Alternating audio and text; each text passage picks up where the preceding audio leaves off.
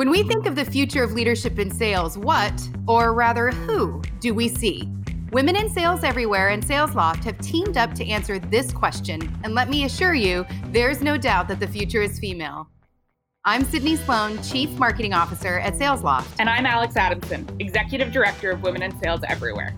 We'll be sitting down with each outstanding female leader on our inaugural Future Female CROs list to discuss everything from their sales philosophies to how they keep their lives organized to how they unwind after a breakneck day. Together, we'll dig into exactly what makes each of these women so extraordinary. Thanks for listening.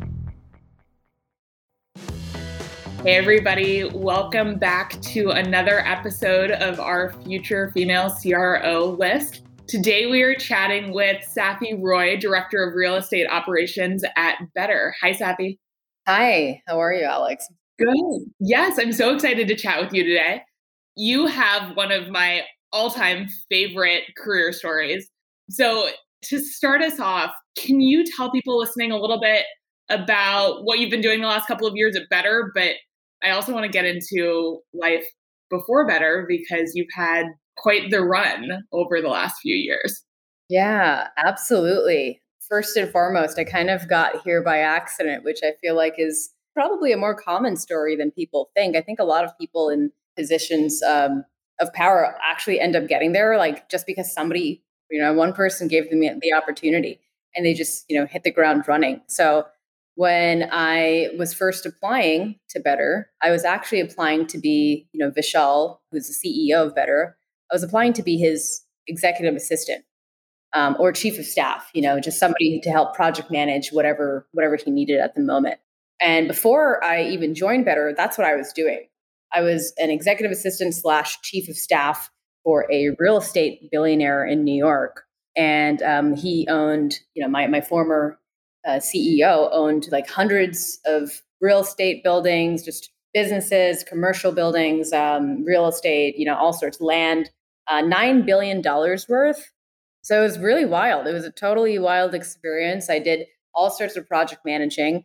He had multiple businesses as well. So I was doing a, a lot of everything. And it was a really cool experience because at the time when I was, you know, coming out of college, all I knew that I wanted to do was end up really like having my stake somewhere and like being able to be a part of something and like build something. That's all I knew. All I knew is that I wanted to go into any field. I was really open to industry, but I wanted to be a pivotal part of its growth and like learn as much as I could and help to lead, help to scale, and help to build.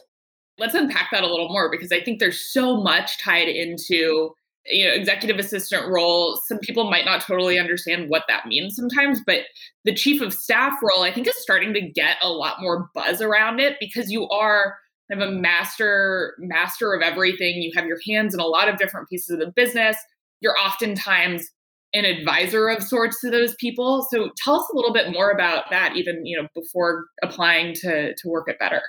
Yeah, it's such a critical role that I think is a secret. It's like a hidden gem of a role. That's exactly right. You absolutely become such an integral part of the business and seeing seeing it from all sorts of sides.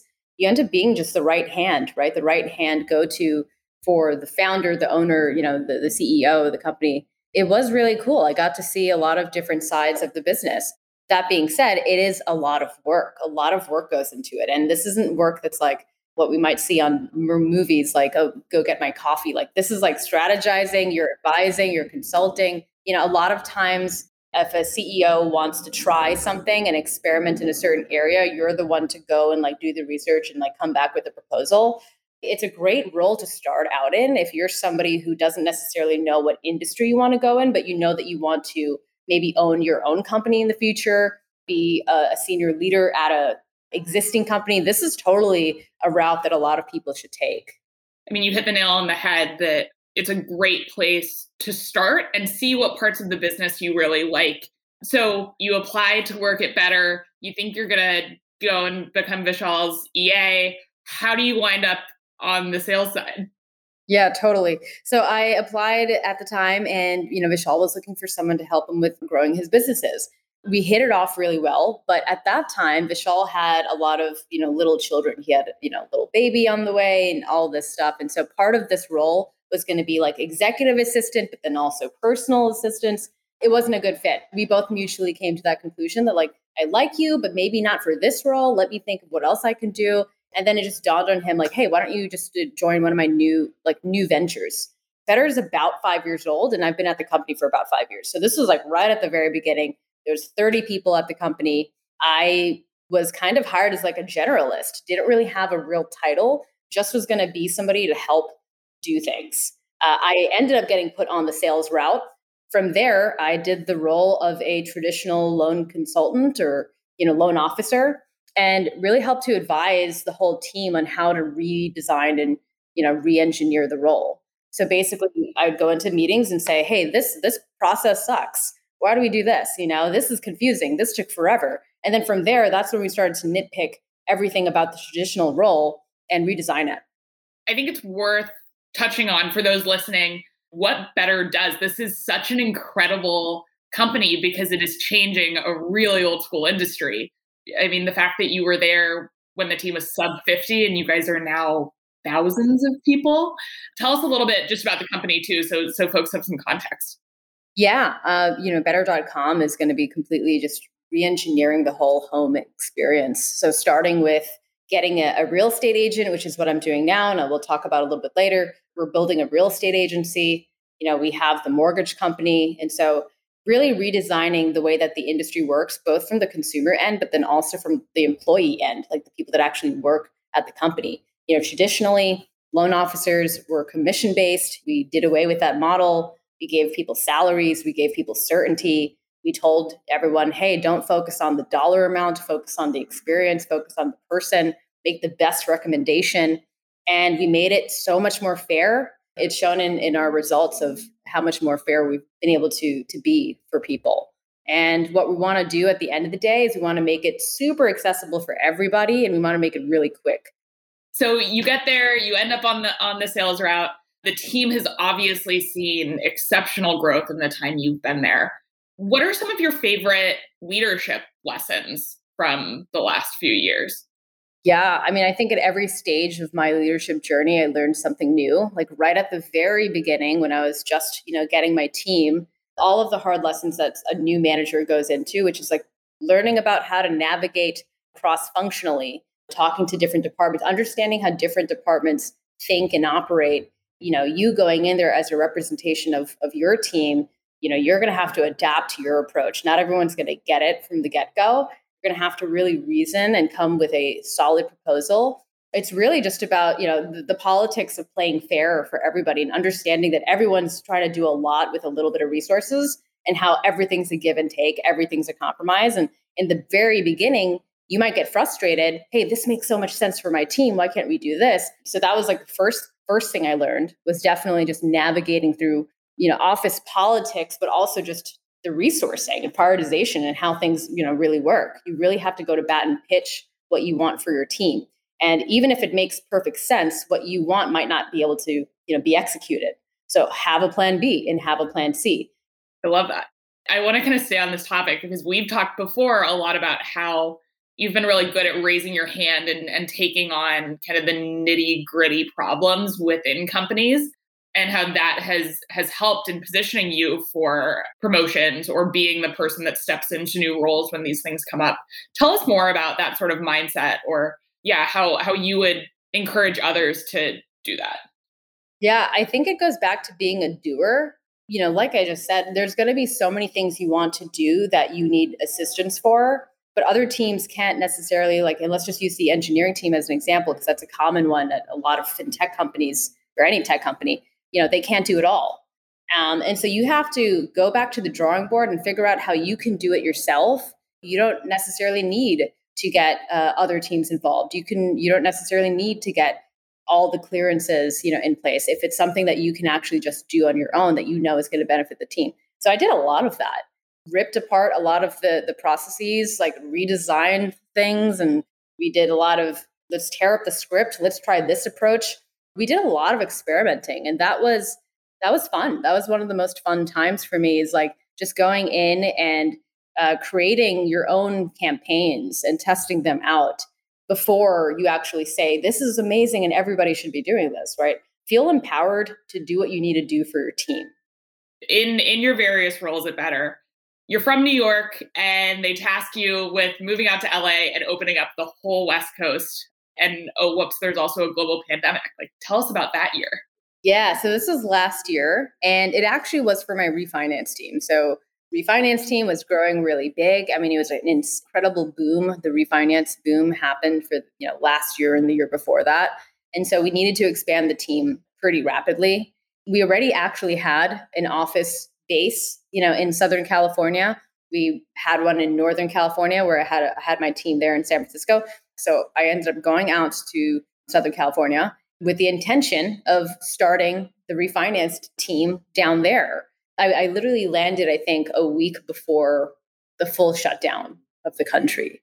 And so I had to do all this onboarding, training, hiring, designing of that team and that operation from home or in my Airbnb. I ended up just staying, you know, in Southern California for that time. So I was working out of my Airbnb and had to do a lot of stuff on Zoom. So that was definitely an adjustment. What were some of the things that you feel like you learned about yourself, both personally, but also as as a leader during that time? looking back, it's pretty incredible what we've all been able to do. You know, as a team, it was me and I had, I believe at that time, I had like eight managers or so under me. We really understood the gravity of the problem that we had. We're like, okay, we have to take our 125 person team or so. We're going to have to scale it up to, you know, almost 200 people through this pandemic, all from home. We're about to learn and challenge ourselves in an insane way right now. So let's first acknowledge that this is going to be really different. We have to approach this completely different. Everything that we did and everything that we knew worked before in the office, we were going to have to redesign right now. We took everything off the table. We we thought about every single little process. It was crazy too because the team was so over capacity. So this was again during a time of a boom. So we had like a record number of of refinance applications, record number of everything at the same time of all trying to transition and go remote. Uh, and then also just deal with the culture, the normal emotional, you know, labor and things that came from the pandemic. One thing I did learn is that you really need a good team with you. And so it was a very collaborative process. All of the things that I worked hard to build when I was in the office, which is like team culture, trust, collaboration, it was really tested. And I think on that topic, in our our write up, we had you as our heart and hustle champion. I want to kind of zoom in on the heart piece because you talk a lot about psychological safety and your team feeling heard and understood and listened to. I think that can be tricky for a lot of sales managers because it is such a metrics driven role so many times. If you've got you're juggling a lot of different people, how do you think about making sure that everyone's feeling cared for and understood and they're getting what they need? So I'd love to to just hear more about your thoughts on all of that. Yeah, absolutely. I mean, heart I think is the absolute most important thing with building a team. Period. You can't do anything if you don't have buy-in from your team, and that's really what heart represents for me. It's like how much do people want to be here? How much is their heart invested in this? And is it true? Is this true for them? And I think that's the most important thing. And, and very luckily, because it's always been such an emphasis for me, going into the pandemic, I already had a very strong team. There was a very strong culture. We loved each other. We loved what we did. We were, you know, frustrated together. We were excited together. Like this is a mission. Like we are doing these families such an incredible service right now, even more so than like what we might have thought before. This is real life. We st- stood up to the challenge, you know, but heart is everything. Heart is really just singing to the mission. And so you're right. So how do we make metrics romantic? The answer is you really don't. You make the results romantic. Here's like how we end up getting to our result, but the result is what we want. You know, focus on what we're actually doing, align yourself with it. I think make the results romantic should be on like coffee mugs and t-shirts and trademark that immediately. I love that. Done. The idea of being passionate about your work can sometimes be glossed over because there's a lot of talk about work life balance. A, a, lot of people are thinking about the importance of being able to shut your laptop and like leave work at work or leave work when you're finished with work. That can be really tough when you're part of a, a company that's growing really quickly. Um, and so having that love and desire and passion for the end result and what your company or what your work is ultimately doing I think makes such a difference and being able to see the forest for the trees because it can be so easy to to get so focused on the X's and O's of just executing. Absolutely agree. And then on that same note of like hustle, yeah, I have some thoughts on hustle too. The culture right now is very much so like focused around the balance and like turning work off, which of course is something that is important because at the end of the day, my role as like a director, no matter where I am, is to make sure my team is happy, healthy, and productive. That's it. You know, happy, healthy, productive. So balance is key, right? Health is key. That being said, though, I'm the kind of person that doesn't want to encourage somebody uh, against their own natural rhythm, right? And so what I do is I help, you know, design work months with people based on what they have learned is healthy for them. But I absolutely, I think it is important for leaders to push people to work hard. Just don't push people against what's healthy for their body. The basic things are the ones that are the most forgotten. And I always say this it's the little things that'll make the biggest impact always. Like, for example, a simple mindset shift. That could be what changes your team around. Like, I'll give you a story about that too. In 2018, when I was leading the refinance team, that was a year that was not a refi boom. That was a year of really high rates. That was a hard year where it was hard to sell. And in the very beginning, like most people probably do, there's a little bit of like freak out, and you're like, okay, gotta get it together. Let's keep trying. Let's work harder. You know, it's all about like go, go, go. You're almost trying too hard. You can try too hard and actually break the system. One day I woke up and I was like, I'm going to change the entire narrative of how I approach this. Went into my huddle with the team and I started out by saying how amazing they were doing. The fact that we are doing this with this environment is incredible. Putting that energy back into my team, allowing them to take a step back and still be proud of what they're doing because genuinely what they were doing was incredible because we did have a lot against us 2018 we had uh, you know really high rates that were like seven year highs 13 year highs and i kept reminding them that everything that we're doing is really good just by empowering the team and, and making them feel good about their work it actually turned the ship the entire energy the dynamic of our team switched and people came in they hit harder they stayed a little bit later they were really happy, which is the most important. It actually ended up showing in our results. And that led to a really beautiful 2019 when rates did switch. We were so ready for it. It wasn't a challenge. We were happy. We were grateful. Mindset goes such a long way. It's arguably one of the most important things that a leader can do is create the mindset that the rest of the team then feels.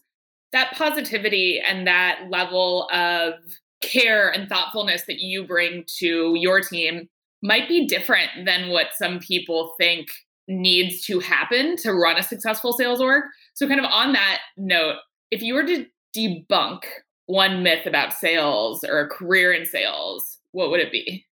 The first one that comes to mind is that managers are like just there for their team and that's it. I see it totally different. I think you have to be so invested and so in there with your team. You actually shouldn't be telling them things to do. You should be empowering them to align to where you think is the best direction, or they should just be coming to you with what they think is the best direction and you align with them. I think it's the total opposite. Growing up, I played a lot of sports and I've, I've always had this kind of coach, little coach in me and so I think it, that part came a little bit more natural. And I understood the importance of like that buy in, but also that like you have to be in there, invested, and wanting to really get inside your team and like understand each person individually. I think that's a big misconception is that leaders are just at the top and really kind of dictate commands and direction and pass some messages down below and and that's really it. That's great something we talk about a lot is our managers are doing a great job when they've taught the people on their team how to think and they've taught the people on their team how to be problem solvers so when they come to their manager with a question or a concern they've tried to make it the first 20% on their own it's not just taking a monkey off of their back and putting it on their manager's back absolutely I think now we've we've moved away from thinking that like, you know, work is work and life is personal. I think we're now at that point where we know that work is really personal. Now that you know that information, what do you do with it? I personally like to really understand my people. I like to understand what their goals are outside of work. I like to bring it a part of what I do. A small example that I like to do with my team is Toastmasters, like a little bit of a Toastmasters. I'm, I'm helping people with their public speaking skills because public speaking is something that you need to be coached on it. You know, helping them learn how to create a really nice slide deck, you know, how to present it, how to formulate thoughts. I like to do sessions where I teach them how to coach, how to actually coach, and I give them the questions that they would ask somebody if they were to ever coach somebody else teaching them and like empowering them to learn soft skills that are maybe indirectly related to the job. Right? You need to be fully you need to know that you can totally bring yourself to work in order to work your best. It actually can't be separate. I want you to bring yourself to work. I want to know what you're actually like. So this might be a little contradictory to what you were just saying, but I'll ask it anyway. Who are you outside of work? When you're not managing your team, when you're not helping grow better, when you're not elbows deep in leadership and coaching, where would we find you? Honestly, you're not even going to be surprised because like I'm pretty aligned and I like to again, I like to bring myself to work and I like my team to know me and I don't hide who I am. And that's the last thing I want my team to do is hide who they are in many places, and I've had to experience this on my own. I've always felt shy about like, oh, well, I do do X, Y, Z outside of work, but I don't want my job to know because maybe they'll feel intimidated that I'm doing other things outside of what they want me to do. It's totally crazy. It's a crazy, crazy thing that, you know, companies create that culture and that fear in people that they can't be their full selves or, or tell, you know, the team what else they like to do and what other ventures they want to be on. So outside of work, I mean, my team also knows this. I'm really big into film. I direct films. I'm a branding person, visuals person. I like to create experiences. And I also do some private coaching. So I have some people, um, you know, around the world and talk to them and help them with emotional regulation, leadership consulting, but also spirituality. So spirituality is something that's very big for me, mindfulness and meditation. So honestly, I'd be doing all sorts of those things. Or, or uh, you know, Friday nights, you'll find me pre 2020 doing some karaoke somewhere. A lot of my friends are all creatives. I consider myself to be a creative, which is funny because I think that, oh, you work in an office, how creative can you be? You can be so creative. Sales is extremely creative. Customer experience is super creative. Like this is a creative field, even if you're doing it from like a business standpoint, like you're designing an experience, which is so creative. Telling a story for me, I think is a really rewarding thing. Very cool. I, I mean, that ties in really beautifully with sales. Well, Safi, this has been amazing. Thank you so much. If there are folks who are interested in learning more about Better or your team or would like to get in touch with you, where should they go? Well, you can always go on LinkedIn. I'm always on LinkedIn. I also have a website, safi-roy.com. I humbly live by the growth mindset. I think that I always have to be challenging and evolving myself if I expect anyone else to evolve with me or for me. So yeah, I'd love to connect and, and hear about the stories and, and things that you've learned or if anything resonated with you that I've spoken about. Well, this has been so awesome. Thank you so much for joining us, and we will talk to you soon. All right. Thank you so much. Thanks for listening. This was SalesLoft and Wise's future female CROs. Check back next week for another episode featuring an outstanding female CRO of tomorrow. And until next time, this was Sydney Sloan from Sales Loft and Alex Adamson from Women in Sales Everywhere.